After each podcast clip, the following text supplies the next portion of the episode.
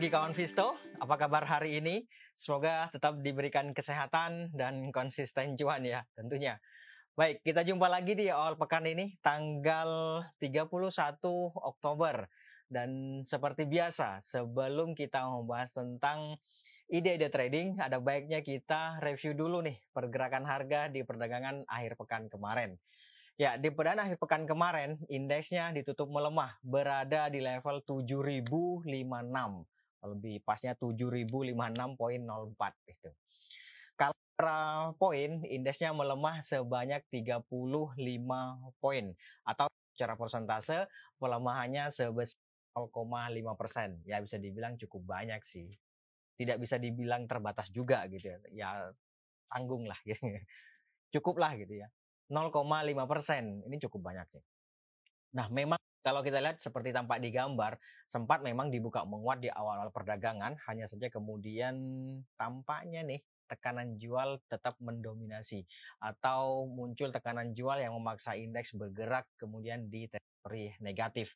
Bahkan eh, sampai di akhir sesi kedua eh sesi pertama saja indeksnya itu bergerak ber, berada pada kecenderungan melemah meskipun di pertengahan awal sesi eh, pertengahan sesi pertama sampai dengan akhir sesi pertama itu kan sebenarnya relatif konsolidasi gitu ya. Tetapi karena tekanan jual yang terjadi dari eh, awal perdagangan sampai dengan akhir sesi pertama itu lebih didominasi oleh tekanan jualnya, maka ya bisa dibilang di sesi pertama kemarin itu kecenderungan indeksnya adalah cenderung bergerak melemah. Sedikit berbeda dengan di sesi pertama, di sesi kedua di akhir pekan kemarin itu justru tampaknya uh, indeks setidaknya nih mampu menghambat laju pelemahan. Memang di awal-awal perdagangan sesi kedua tekanan jual masih relatif mendominasi tetapi itu juga tidak bertahan lama ya kira-kira jam 2 lah berarti kan kurang lebih setengah jam lah ya. Lebih sih dari setengah jam. Yang 40-an menitan lah itu kemudian muncul dorongan beli yang mencoba untuk menghambat laju pelemahan indeks tadi. Sehingga diper, uh, bisa dibilang di sesi kedua ini indeksnya cukup fluktuatif, cukup fluktuatif juga, tapi kecenderungannya adalah cenderung menguat terbatas. Itu di sesi kedua. Meskipun masih berada di teritori negatif gitu ya. Namun secara keseluruhan karena memang opening price-nya itu di atas gitu ya, cukup tinggi opening price-nya dibandingkan dengan closing price, maka ya secara keseluruhan indeksnya bergerak atau berada pada kecenderungan melemah gitu. Apakah uh, apa namanya dorongan beli yang muncul di akhir sesi kemarin itu akan berdampak di hari ini? Coba nanti kita lihat bareng-bareng ya. Sebelum itu dari pelemahan yang terjadi di indeks di perdana kemarin itu saham-saham apa saja sih yang uh, membawa indeks bergerak melemah? Ya, lima besar saham yang membawa indeks bergerak melemah di perdana kemarin. Yang pertama ada Goto, kemudian ada Unilever, lalu ada Astra Internasional, kemudian ada Adaro Energi, kemudian yang terakhir ada Bumi. Itu dia lima besar saham yang uh, membawa indeks bergerak melemah.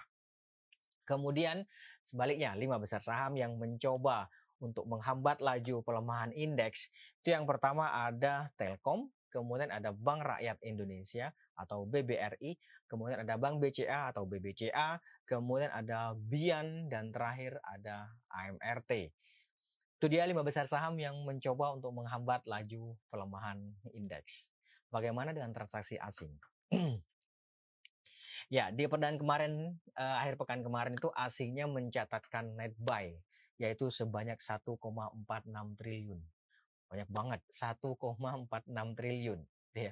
Tapi itu kan secara keseluruhan, di pasar secara keseluruhan. Kalau uh, kita rinci di pasar reguler sendiri itu aslinya mencatatkan net buy sebanyak 146 bio. Jadi ya tipis lah bisa dibilang tipis ya sedikit lah 146 bio itu net buy asing uh, sedikit sih cuman karena di pasar negonya itu terjadi net buy sebanyak 1,3 triliun jadi secara keseluruhan menjadi 1,4 uh, 1,46 triliun uh, apa namanya net buy asing di akhir pekan kemarin itu yang di pasar nego itu terjadi di saham Bank Maspion atau BMAS itu ya. Itu eh, net buy asing. Nah, dari net buy asing yang terjadi di pasar reguler yaitu sebanyak 146 bio itu saham-saham apa saja sih yang banyak dibeli oleh asing di perdagangan akhir pekan kemarin. Lima besar saham yang banyak dibeli oleh asing di perdagangan kemarin, yang pertama ada Bank Rakyat Indonesia atau BBRI, kemudian ada Bumi, lalu ada Bank BCA, kemudian ada Telkom, ada ICBP, dan terakhir ada uh, ya ICBP gitu ya. Itu dia lima besar saham yang uh, banyak di beli oleh asing. Sekali lagi ada Bank BRI, Bumi, lalu ada BCA, Telkom dan ICBP. Tapi sebenarnya ada juga Pegas, Akra gitu ya. Uh, termasuk juga Elsa. Termasuk salah satu yang banyak dibeli oleh asing. Cuman masuknya ke 10 besar. Nah, kemudian berikutnya uh, sebaliknya yaitu lima besar saham yang banyak dijual oleh asing. Yang pertama ada Astra Internasional, kemudian ada Adaro Energi, lalu ada MDKA, kemudian ada Tower, dan terakhir ada United Tractors atau UNTR. Itu dia lima besar saham yang banyak dijual oleh asing. Nah, bagaimana dengan outlook hari ini? Ya, sekarang kita ke grafik. Oke, kita ke sini. Nih kalau melihat pergerakan indeks di perdagangan kemarin, sebagaimana tadi saya sampaikan bahwa ya indeksnya cenderung melemah sih karena memang opening price-nya kan lebih tinggi dibandingkan dengan closing price atau muncul black candle gitulah ya. Nah, uh, meskipun kemarin melemah sebanyak 0,5 persen itu, tapi bisa kita lihat di sini ini kan mengalami konsolidasi, ya enggak? Dan harga tampaknya atau ya indeks tampaknya mencoba untuk bertahan di atas EMA 50 ini kawan. Ini sudah selama sepekan terakhir nih bertahan atau mencoba untuk bertahan di atas EMA 50 dan atau 5 EMA 20 tuh. Munculnya dorongan beli yang terjadi di akhir sesi kemarin ya kan ditunjukkan dengan uh, long tail atau long shadow gitu ya. Ini sebenarnya memberikan peluang untuk kembali berlanjut mengalami konsolidasi yaitu dengan bergerak menuju resistance level yang ada di 7105 ya. Di sinilah kawan. Nih ya. Kurang lebih di sinilah. 710. Jadi hari ini sih diperkirakan akan kembali bergerak fluktuatif tapi dengan kecenderungannya menguat terbatas. Tuh, melanjutkan konsolidasi ini tapi dengan kecenderungannya menguat terbatas. Bisa saja sih di awal dibuka melemah terlebih dahulu tapi dengan berjalannya seiring dan berjalannya waktu pelemahannya semakin menipis, menipis bahkan tidak untuk kemungkinan berada di teritori uh, positif gitu ya. Ring pergerakan antara 7000 sampai dengan 7105. Itu kawan untuk IASG-nya. Kemudian sekarang kita ke ide trading. Barangkali ada uh, yang punya ide trading atau mau didiskusikan ide tradingnya, boleh silakan di chat nanti kita lihat bareng-bareng. Oke, yang pertama dia tadi yang pertama ada sebentar saya lihat dulu. yang pertama ada Excel. Excel. Oke, Excel dulu deh. Ya, ini dia Excel. Ya, kemarin dia mampu di YouTube menguat Excel. Kurang lebih ini coba nanti kita lihat Telkomnya ya. Kita lihat Excel dulu. ya. Kalau uh, Excel sendiri di perdagangan kemarin kan dia mampu di YouTube menguat lumayan lah 3 poin ya atau 30 rupiah gitu ya. Tetapi dia belum mampu nih untuk bergerak melewati EMA uh, 20-nya. Jadi gini, dia mencoba untuk break up di atas resistance level terdekat yaitu di 2 berapa 2430 ya di atas itulah dia mencoba untuk bergerak di atas itu tetapi sayangnya dia juga belum mampu melewati 2470. Itu kan yang terdekatnya sekarang itu 2470. Jadi kemudian mengalami tekanan jual.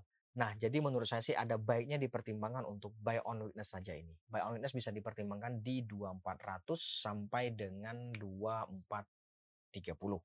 Ya, 2400 sampai dengan 2430 boleh dipertimbangkan di level-level itu. Nanti target take profitnya bisa dipertimbangkan di 2520 nih. 2520 tuh di sini kawan. Cukup sih harusnya, ya enggak? Kemudian di atasnya ada 2560 nih yang garis hijau nih. Gitu kawan. Ini cukup ideal sih untuk take profit di 2560. Katakanlah misalnya kemarin dapat harga dekat di apa? Closing 2450 misalnya ya saya pikir 2560 eh, sudah bisa juga sih dipertimbangkan untuk take profit. Itu ya, stop lossnya nanti kalau harga ternyata melemah di bawah sini nih kawan. 2360 nih. Ya. Itu ya. Itu untuk uh, Excel. Kemudian berikutnya ada lagi sebentar, salah dulu. BMTR. Oke. Bimantara. Nah, dia. Saya gedein dulu. Oke, ini dia. Ini sebenarnya cukup menarik sih Bimantara nih atau BMTR nih, Global Mediacom sekarang. Lupa Bimantara terus. Oke. Nah, ini harga menariknya di mana? Nih, menariknya dia mencoba untuk bertahan di atas MA 200. Sampai dengan saat ini dia bertahan nih di atas MA 200. Ya enggak? bergerak rebound setelah uh, belum mampu melewati MA 200. Peluangnya menuju paling enggak nih di sini nih kawan. Memang sih di perdagangan kemarin dia akan mencoba untuk bergerak di atas MA 50. Belum bisa nih, maka ada dua strategi yang bisa dipertimbangkan. Yang pertama adalah buy on weakness, boleh di 296 sampai dengan 300 boleh lah atau 294 sampai dengan 298. Nah, itu boleh juga di level-level itu ya, buy on witness. Kemudian nanti target take profitnya kalau dapat harga di 294 saya pikir 306 sih eh, udah cukup sih untuk take profit gitu ya. Nggak usah nunggu 312 nih. Ini di atasnya kan 312 ya, 310, 312. Ya, di situ. Tapi kalau misalnya dapat harga di 300 misalnya, eh, saya pikir uh, 310 atau 312 ya, boleh sih untuk take profit. Yang jelas untuk untuk memanfaatkan fluktuasi jangka pendek, maka resisten levelnya itu berada di 310 nih kawan atau 312 ya di level-level itulah gitu ya. Kalau yang terdekat 306, di atasnya baru 310 atau 312 gitu. Itu ya. Itu untuk uh, BMTR. Kalau saya maunya pegang agak lamaan nih misalnya short to medium target saya. Oke, kalau short to medium berarti kan view-nya tiga bulan ke atas, bener nggak? Kalau untuk view tiga bulan ke atas, menurut saya sih ini buy. Tuh, nih, nih ya, buy. Nanti targetnya berapa? Targetnya ya bisa di, uh, 340 ke atasan, 340-an lah. Tapi jangan tanya kapan sudah di, sudah dibilang tiga bulan ke atas short to medium gitu ya jangan terus uh, beli hari ini terus besok mau 350 nggak gitu juga konsepnya kawan. Oke itu untuk BMTR kemudian kita lanjut. Sebelum BMTR oh ya tadi janji Telkom. Oke Telkom dulu deh ya. Ini dia Telkom nih. Sebentar. Oke Telkom kemarin dia mencoba untuk bergerak di atas EMA 50, jadi ini good gitu ya, bagus lah gitu ya. Uh, bisa saja sih trading buy, misalnya di berapa 4400 sampai 4450 trading buy di level situ oke okay juga. Nanti target take profitnya paling deket sih di sini nih 4520 itu paling dekat. Tapi untuk uh, apa cukup ideal untuk take profit saya pikir di sini sudah cukup sih 4590. Memang idealnya di 4700-an di sini ya. Kalau melihat ini, ini kan uh, golden cross yang terjadi beberapa hari lalu, saya pikir sih masih ada peluang untuk berlanjut menguat. Apalagi dia kan uh, bergerak rebound setelah belum mampu melewati MA 200 nih. Jadi cukup menarik Telkom sih. Cuman dengan closing kemarin itu ya kalau memanfaatkan fluktuasi jangka pendek maka trading buy. Trading buy targetnya ya di sini tadi kawan paling dekat 4520 atau di atasnya ya 4590 gitu ya. Oke, supportnya di berapa? Supportnya di 4400 paling dekat, kemudian di bawahnya ada 4350 gitu. Oke, itu untuk uh, Telkom. Kemudian ada BRPT. Oke, kita lanjut ke BRPT kawan. BRPT ini sebenarnya menarik. Kemarin ya uh, makanya kalau dibukanya jadi gini. Ini saya gedein dulu ya. Saya gedein dulu deh. Sebagaimana yang selalu saya, selalu saya sampaikan, kalau terjadi long white candle, terus kemudian biasanya kan terjadi post tuh atau breath gitu ya. Terlebih lagi kalau misalnya dia mengalami open gap. Nah di akhir pekan kemarin ini kan open gap nih. Makanya selalu saya sampaikan kalau terjadi open gap mending tunggu di bawah aja deh. Nah, kayak gitu ya. Nah ini dia kayak gini nih jadinya. Nah sebenarnya kan dia mengalami konsolidasi nih kurang lebih selama dua bulan terakhir ya nggak mencoba untuk bertahan di atas 800-an lah ya di atas 800. Nah kemarin sehari sebelumnya hari Kamis sebelumnya itu dia dia bergerak di atas EMA eh, 50 which is itu good. Kemudian di Jumat kemarin terkoreksi tapi masih mampu nih bertahan di atas EMA 50-nya nih. Jadi idealnya kalau seperti ini maka buy on weakness mulai dipertimbangkan di berapa buy on weakness-nya. Saya pikir 80 ke bawah sih gitu ya.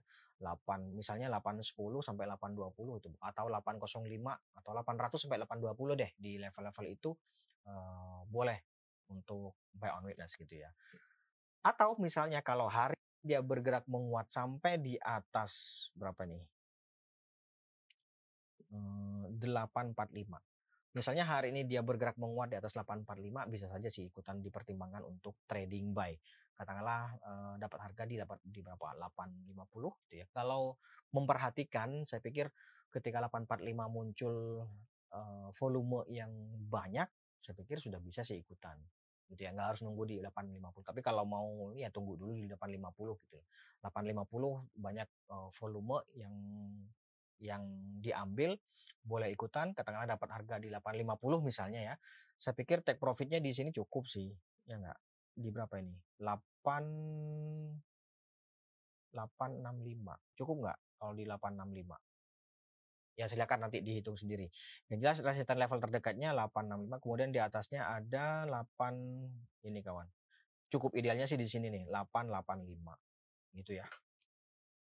Oke, jadi kalau ini kan konsolidasinya di sini nih, ya idealnya di sini, cukup ideal lah 885 di sini.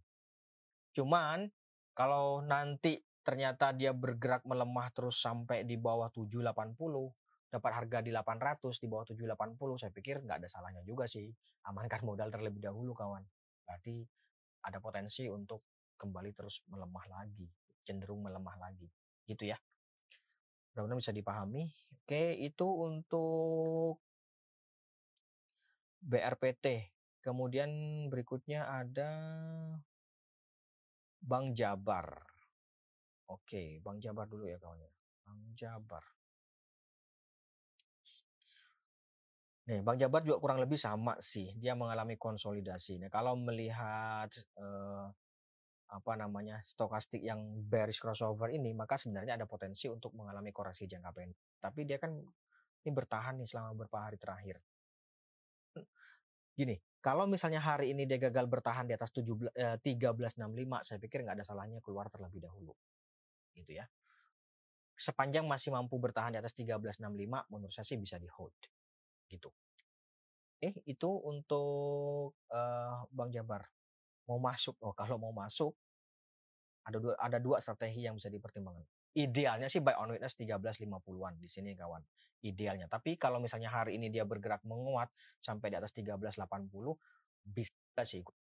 Eh nanti targetnya nggak banyak sih 13.95. Ini 13.95 di sini kawan.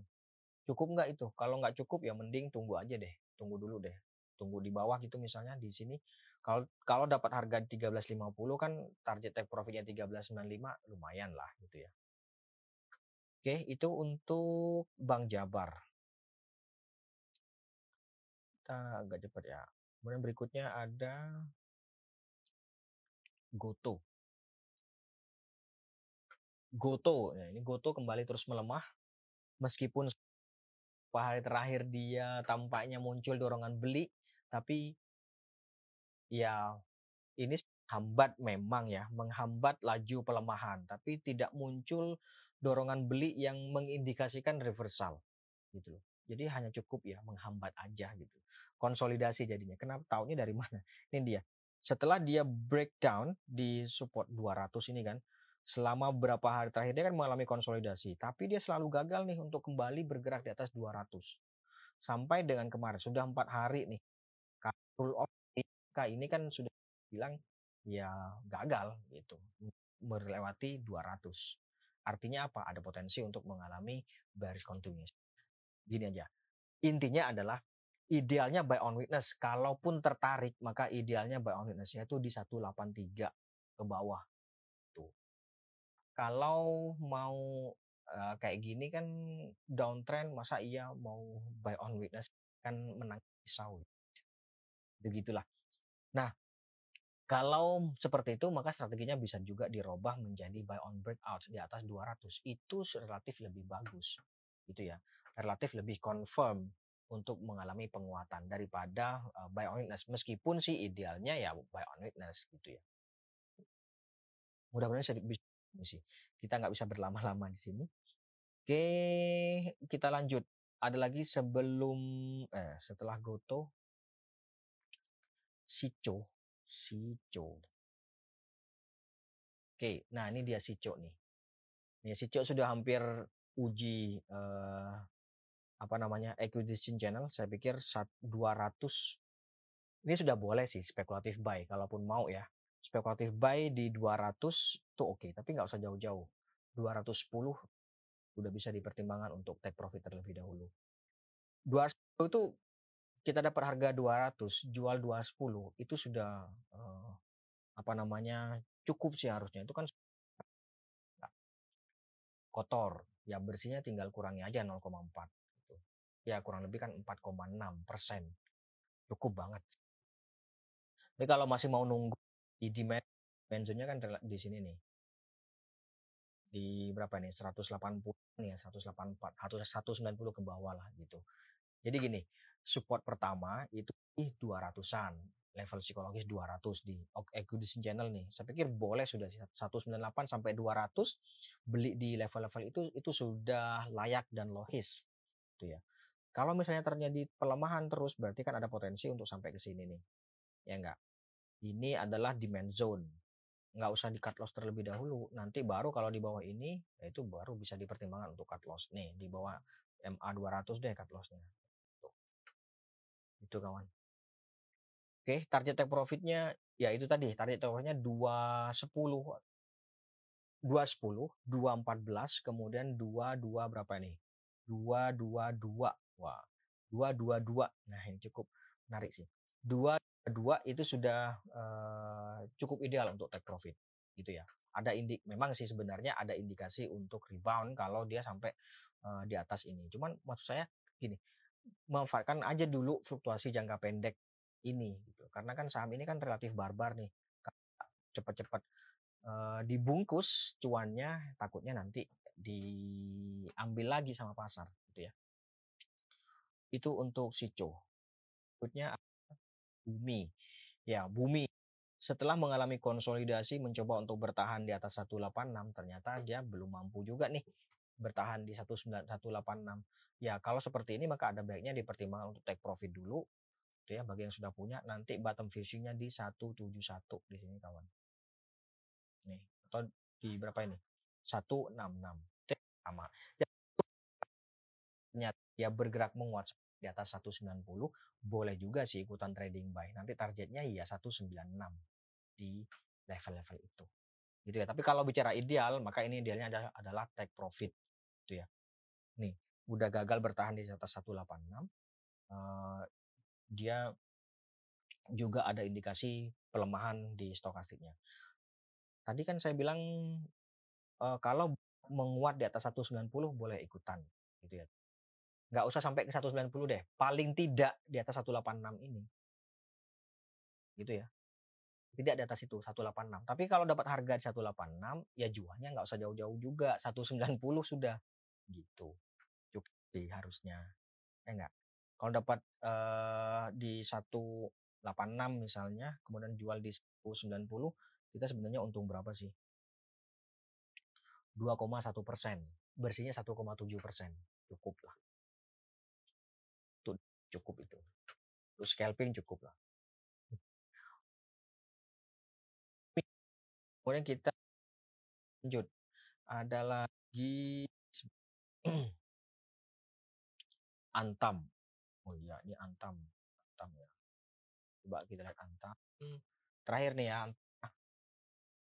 Antam. Ya, di perdagangan kemarin dia ditutup melemah tipis hanya satu poin atau lima uh, rupiah. Ya. Kan. Dia mencoba sih untuk bertahan di atas 1885 ya di level-level itulah. Jadi saya pikir ini bisa saja buy on witness 18.5 18.20 itu idealnya. Itu ya. Ini buat bisa saja kalau mau trading buy 18.20 sampai 18 itu uh, boleh-boleh saja. Kenapa? Karena ini golden cross nih kawan. Nih. MACD-nya golden cross, berarti ada untuk bergerak menguat dalam jangka pendek. Targetnya di berapa? Kalau dapat harga 18.05 katakanlah ya, kita ngomong ideal dapat di 18.05 ya berarti target profitnya di 1865 cukup sih. Di atasnya ada 1880. Itu kawan. Nanti stop lossnya di bawah 1710 kalau dapat harga di 1805. Bicara ideal. Baik, saya pikir itu dulu kawan Visto untuk hari ini. Terima kasih atas kehadiran dan partisipasinya. Kita jumpa lagi besok ya. Tetap jaga kesehatan. Mohon maaf jika ada salah kata. Sekali terima kasih. Selamat pagi dalam. Investasiku for better tomorrow.